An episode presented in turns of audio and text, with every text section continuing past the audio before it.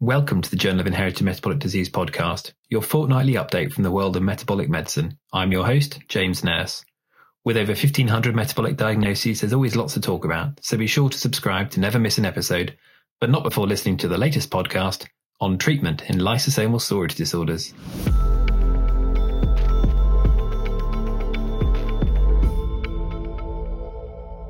Hello. In today's podcast, I'm joined by Dr. Robin Lachmann of the Charles Dent Metabolic Unit in London. Dr. Lachmann's paper, Treating Lysosomal Storage Disorders What Have We Learned, was featured in a recent virtual issue looking at inherited metabolic disease in adults.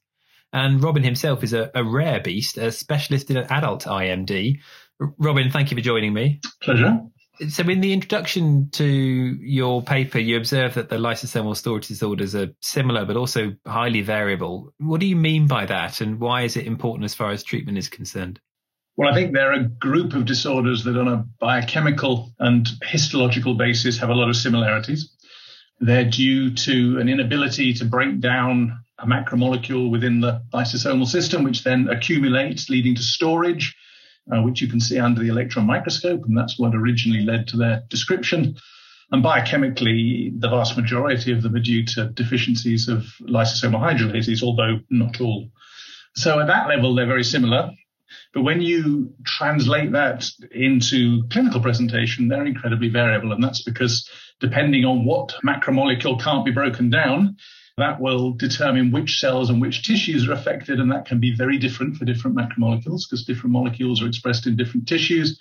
And therefore, you can see incredibly different clinical presentations, both between disorders and, in fact, within the same disorder, can present with incredibly variable presentations and probably should be on the differential diagnosis of nearly every specialty, albeit somewhere quite close to the bottom. And obviously, the focus of your paper you're talking about what we've learned about treatment, and within treatment, you're really concentrating on enzyme replacement therapy or ERTs. Inherited metabolic diseases are often the result of enzyme deficiency. So the idea of replacing the enzyme uh, seems like a good one. It's not that new an idea, is it?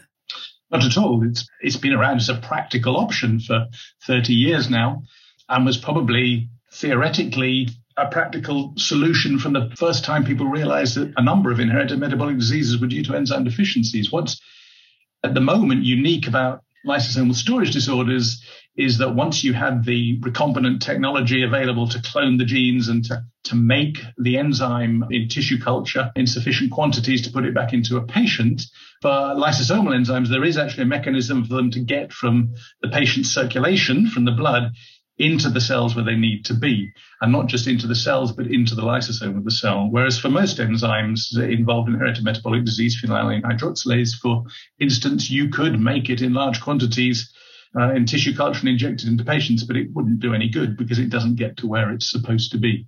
So for these lysosomal hydrolases, uh, the body itself has a mechanism that means that enzyme replacement therapy, making the enzyme and injecting it into the patient, is a possible means of treatment for a number of tissues, probably in principle, all tissues apart from the brain. And you mentioned it's recombinant technologies making these. Were they ever harvested from anywhere else, or have these enzymes always been manufactured? They were. So um, Gaucher disease is the, the paradigm and we've had enzyme replacement therapy for Gaucher disease since the early 1990s. And in fact, you're right, the original enzyme was not made uh, by recombinant technology. It was purified from human placentas.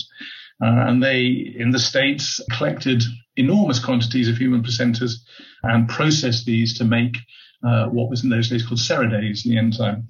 Relatively quickly, within a few years, that was replaced by a recombinant enzyme made in Chinese hamster ovary cells. But initially, yeah, it was purified from human tissue.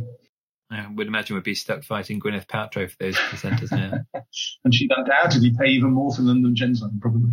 Um, there's obviously been an explosion in the number of tr- available treatments in the last 20 years, with seven new treatments you've commented on in your paper in the last decade. So, uh, personally, I've seen the incredible benefit of enzyme replacement therapy in infantile Pompe disease. What's the situation amongst your adult patients if we're going to maintain our adult focus here? I can certainly come to Pompe. I mean, I think it's probably worth starting with Gaucher again because that was the original treatment and it was the huge success of enzyme replacement therapy for Gaucher that led to the development of it as an approach to so many other lysosomal storage disorders now. And for Gaucher, it's undoubtedly a life transforming treatment. Uh, by giving patients the enzyme intravenous every two weeks, you can reverse most visceral features of the disease. As I've said, it doesn't enter the brain. Uh, and so the organomegaly is reversed.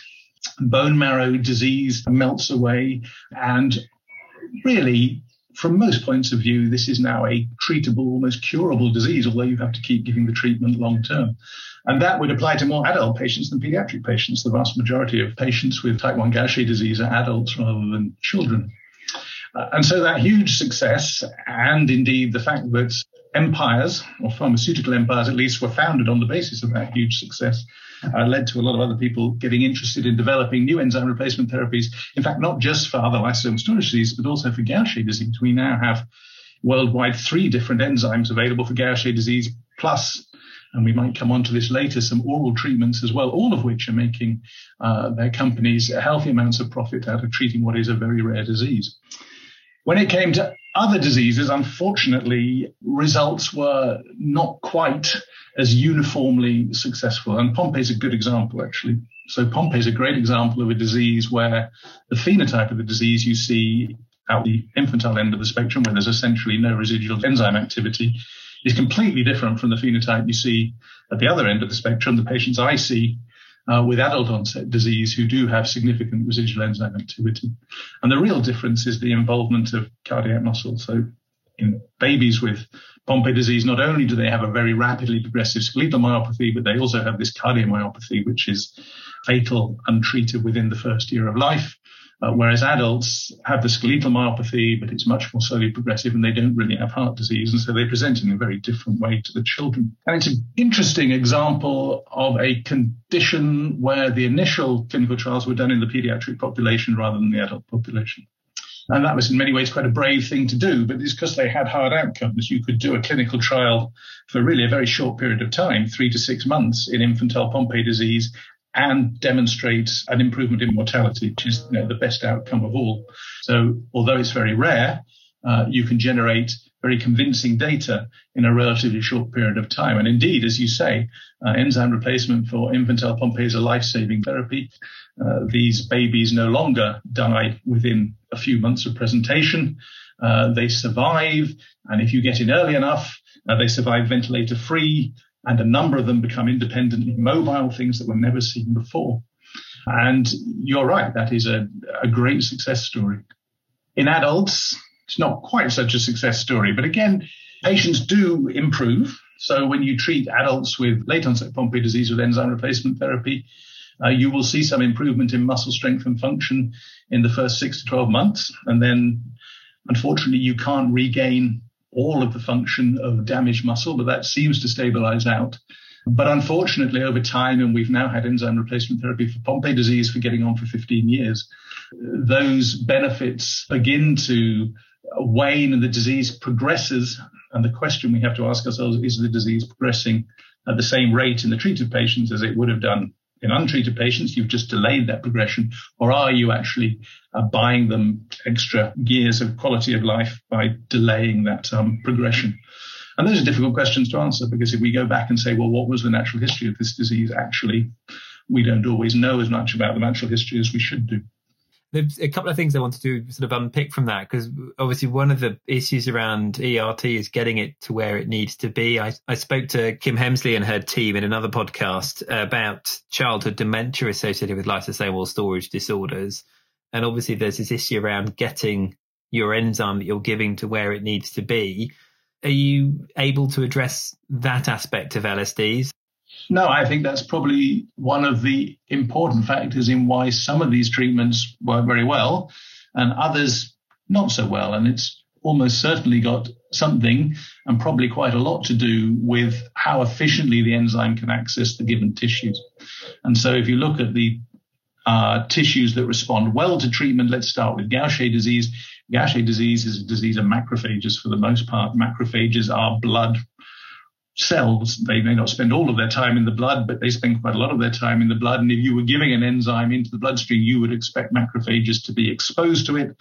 On top of that, they're phagocytic cells. They live their life eating up proteins, lipids, and things around them, including um, enzyme probably. And therefore, it turns out that they seem to be a very good target for enzyme replacement therapy.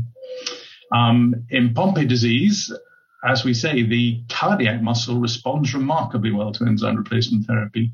Um, you reverse uh, the cardiomyopathy in babies with infantile Pompe, and really it doesn't seem to recur. Um, although children treated early uh, with infantile Pompe disease do go on to show some progression of skeletal muscle disease and indeed to show some features of uh, Pompe disease that we never recognized before, CNS involvement, for instance, their hearts, on the whole, appear to continue to function very well. So heart muscle seems to respond much better than skeletal muscle. And again, heart muscle is certainly exposed to the blood uh, much more than skeletal muscle is, although there must be other physiological differences between the two tissues that might um, contribute. Um, and then if we go to some of the other diseases that really don't respond as well, let's think of mucopolysaccharidosis, for instance, where you're trying to deliver um, early on in life to tissues, bone and cartilage that are not brilliantly uh, vascularized. Um, you'd have to say that in treating the skeletal disease associated with mucopolysaccharidosis, enzyme replacement therapy has not been a great success. Um, and indeed, in treating the connective tissue disease, it is of limited efficacy as well. And we need better approaches and then you mentioned the brain. And we know that enzyme replacement therapy given by the traditional route is intravenous infusion can't reach the brain at all, which is why in Batten's disease, childhood dementia, they're using intrathecal delivery, um, delivery directly into the CNS to try and get around that problem with some success. And I mean, obviously, the other thing you commented on was the use of oral agents or sort of chaperone therapy. I know they're used in Fabry disease. And I, I, wanted to ask you briefly about that aspect. The approaches we have available for treating inherited metabolic diseases, including lysosomal storage diseases, when they're due to enzyme deficiency, are really very similar. If an enzyme isn't working, you tend to get a deficiency of its product and a buildup of its substrate. And either of those can lead to disease, either or both. You can have disease because of too much of something or too little of something or both. And so in enzyme replacement therapy, we're trying to give back the enzyme and restore homeostasis. And there are other ways of doing that. So what we call enzyme augmentation therapy, if you like. So what chaperone therapy using a small molecule tries to do is to identify patients where they are making an enzyme that enzyme is mutated in such a way that it isn't working efficiently and seeing if they can find a way of making it work better. And often in the diseases we're dealing with, just increasing enzyme activity by five, six, seven percent will make a significant difference. Most of these enzymes are not rate limiting.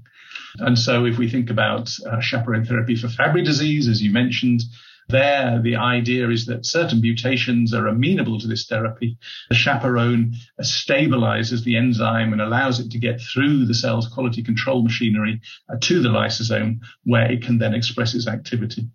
And you can show that very nicely in tissue culture. And you can try and take those tissue culture findings into the clinic where you can certainly show that uh, chaperone therapy for patients with amenable mutations uh, does not appear to be any worse than enzyme replacement therapy. But of course, the problem with enzyme replacement therapy for Fabry is, and we go into this in much more detail in the paper, that it's not a particularly successful treatment.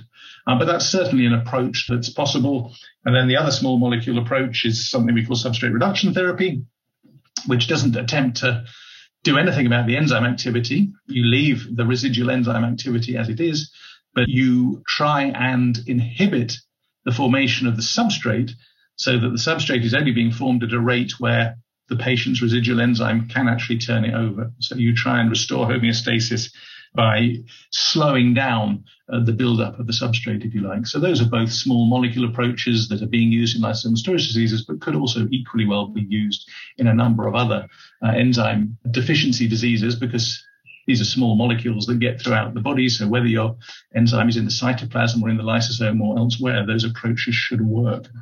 And obviously, we're in the UK. We've just had the NHS agree to fund a gene therapy for spinal muscular atrophy. I mean, are we looking at gene therapy and LSD? Uh, gene therapy is another way of directly addressing the deficiency of the protein and enzyme in the case of most lysosomal storage diseases. And ideally, the way gene therapy was initially envisaged was that you would deliver a functional copy of the gene to the cells where the disease was expressing itself. So if you're thinking of Pompe disease, we would be delivering functional gene to muscle cells, cardiac muscle cells and skeletal muscle cells. Uh, if you're thinking of Fabry disease, we'd want to deliver functional gene widely, really, to blood vessels, the heart, the kidneys, certainly, and maybe beyond that as well. And then that uh, gene would be expressed within those cells, uh, produce the protein, which should be able to reverse the biochemical defect and hopefully reverse or at least stop progression of the pathology. That's quite a big ask, actually. And that approach to gene therapy at the moment, certainly in our field, is probably only relevant to diseases which express themselves in the liver. And certainly uh, there are clinical trials underway of gene therapy for phenylketonuria and for ornithine transcarbamylase deficiency. And that's because we have adeno-associated virus vectors, which we know are relatively efficient at delivering genes to the liver. Whereas we don't really have vectors that are particularly efficient at the moment at delivering to other tissues. So if you want to take the approach of correcting the gene defect in the tissue where it matters at the moment, you're definitely best concentrating on liver disease. And actually, hemophilia is probably the best example of that. It's not an enzyme deficiency, but there is now gene therapy that is very efficient at expressing uh, clotting factors in the liver. Pharmaceutical companies, being endlessly innovative, uh, have decided that gene therapy can be applied to a range of other diseases, particularly lysosomal storage diseases, uh, where enzyme replacement therapy is a possibility because you can use this ability to deliver genes to the liver to turn the liver into an, an enzyme factory. So although the enzyme deficiency may not actually be expressing itself in hepatocytes, if you can persuade those hepatocytes to overexpress the enzyme of choice and secrete it into the blood, and hepatocytes are quite good at secreting proteins into the blood, then that actually acts as a constant factory for enzyme, if you like. So the theory is that you can deliver probably lower but constant levels of enzyme uh, into the bloodstream, which then takes the enzyme around the body and allows better uptake in the tissues. And certainly there's some interesting preclinical work in mice with Pompe disease that actually suggests uh, that this actually does give better glycogen clearance from muscle than treating them with episodic two weekly injections. So that it's gene therapy, but it's hybrid gene therapy, if you like. It's gene therapy as a means of providing enzyme replacement therapy. So that's one way of doing it, adeno-associated virus vectors into the liver. And another way of achieving a very similar thing which is also in investigation, is using hematopoietic stem cells, so ex vivo gene therapy. So we're now starting to do it for adrenal adrenoleukodystrophy, so in the inherited metabolic disease field. But you take the patient's own blood cells out of the body, you transduce them with a retroviral vector in this case that actually puts the, the gene into hematopoietic stem cells. You then give the patient some conditioning and an auto transplant, put the cells back in again. Uh, and then they should act as, again, an enzyme factory. But this time the factory itself travels around the body, potentially enters the brain as well, because we know that bone marrow derived cells can enter the brain and delivers enzyme to a variety of other tissues. So that's also an attractive approach to a number of lysosomal storage diseases. And again, is in clinical development now for a number of different diseases, including Fabry disease. So it sounds like the future's reasonably bright for LSDs. Well, it depends whether you're a an optimist or, a pessimist.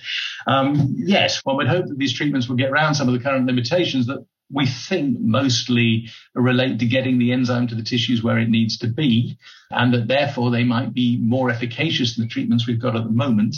Whether they'll be affordable or not, and the example you brought up of gene therapy for spinal muscular atrophy is a good example.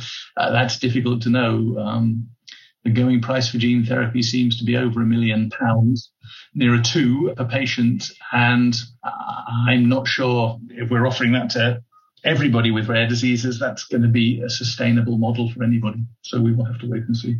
But it would be cheaper than annual treatment for Pompe ERT at the moment. Indeed, and I think that's the, the argument, isn't it? That uh, if you can cure a disease and avoid having enzyme replacement therapy for a lifetime, then you're really making a saving by um, paying up front. Um, it's not straightforward. We have a an upcoming Recordati Rare Diseases Academy course on this very problem of orphan drugs and how we've got to the position where we are, where we're going, and how we're going to deal with it. um, I think you've you know, very eloquently explained your paper, and it's a beautifully written paper, and it's currently available open access as well as part of that uh, special virtual issue. I wanted to ask about adult metabolic medicine in general, because in 2019 you wrote a very different paper that appeared in JIMD reports looking at education and training in adult IMD. And at that time you found there was a need for formal training in this sort of rapidly growing field. That was two years ago. Uh, are things any better now? I think that depends how you look at it. From an international basis, uh, there's been a lot of interest in this. There have been further publications in the JIMD, and there is a group at the moment who are working on developing a set of training requirements, competencies, if you like, for adult metabolic medicine. Now, the problem is you can do that, but fitting that into each individual country's medical training uh, isn't entirely straightforward. And in the UK, we were initially ahead of the game in that we did actually have uh, a training program for adult metabolic medicine. It isn't solely concentrated on inherited metabolic disease. You also have to do a bit of diabetes, a bit of lipids, a bit of metabolic bone disease, a bit of nutrition. Um, it's a bit of a ragbag, really, and not unfortunately necessarily attractive to the people you need to get into this field because it's in my view, it's a medical specialty. You know, and you really need people uh, who are used to and happy to look after uh, sick patients. And so what we ideally would like is some form of training that allowed people from a variety of different backgrounds uh, who were interested uh, to gain some basic competencies in inherited metabolic disease. And that to date has not been easy to get into the UK training system. But going forward, we're hopeful that there is a new scheme called credentialing, which is envisaged as being something you do after completing your trainings, which might involve spending a year or two between a number of adult units, maybe also actually for the adult physicians spending a bit of time in pediatrics, because I think that's very important as well. These are lifelong diseases. You need to be able to see them from both sides. And I think that will be possible to write it might even be possible to get it approved by the relevant Royal Colleges, which I guess would be the Royal College of Physicians in this case. And we'll then just be left with the problem of how you fund it. And I think that is going to be an issue. It's going to be the same everywhere. You can come up with a training program. You can come up with centers that are willing to provide it, but somebody has to be willing to support those trainees financially while they go through it. And I'm not convinced yet that the healthcare systems realize that there is the need there to do that. It looks like your peacock's woken up, so I think we might have to think about wrapping up. I mean, uh, what was what was your route? You're you're not a grown up pediatrician, are you? You're a you came to this another way. I did. So I'm a I'm a physician. I trained in general internal medicine but I trained before the current training systems. So I was thinking about a career in gastroenterology. In all honesty, I was interested in the liver. But then I had always been interested in genetics and gene therapy as well. Uh, and I went to do my PhD on developing viral gene delivery vectors. This was back in the 90s. And that led to postgraduate work on utilizing those to try and develop models for delivering uh, genes to the brains of mice with lysosomal storage disorders. So I sort of fell into the lysosomal storage disorders service. And from there, uh, clinically, I developed an interest in the other inherited metabolic diseases as well. And then this training program in um, metabolic medicine came along. So I made sure I could tick all the boxes for that. And yes, I was, I'm one of only three of us, I think, in this country who are accredited in general internal medicine and metabolic medicine. Three doesn't seem like many for the number of patients we're presumably getting. Not enough. Um, thank you. I, think I could listen to you talking about inherited metabolic disease all afternoon. You're an excellent advocate for the specialty. I'm exceptionally grateful for your time. And if you want to read Robin's paper, the paper on lysosomal storage disorders is available on our website and it can be found within the virtual issues section. And if you want to see the report on adult training services, then do go to the JIMD reports website and put that details into the search bar. And if you'd like to hear more from us, including that podcast I mentioned earlier, where Dr. Hemsley talks about LSD heterozygosity and neurodegenerative disease, um, then do search for JMD podcast wherever you get your podcasts. Robin, thank you again for your time this afternoon. Pleasure. Thanks for talking to me. And thank you for listening. Goodbye.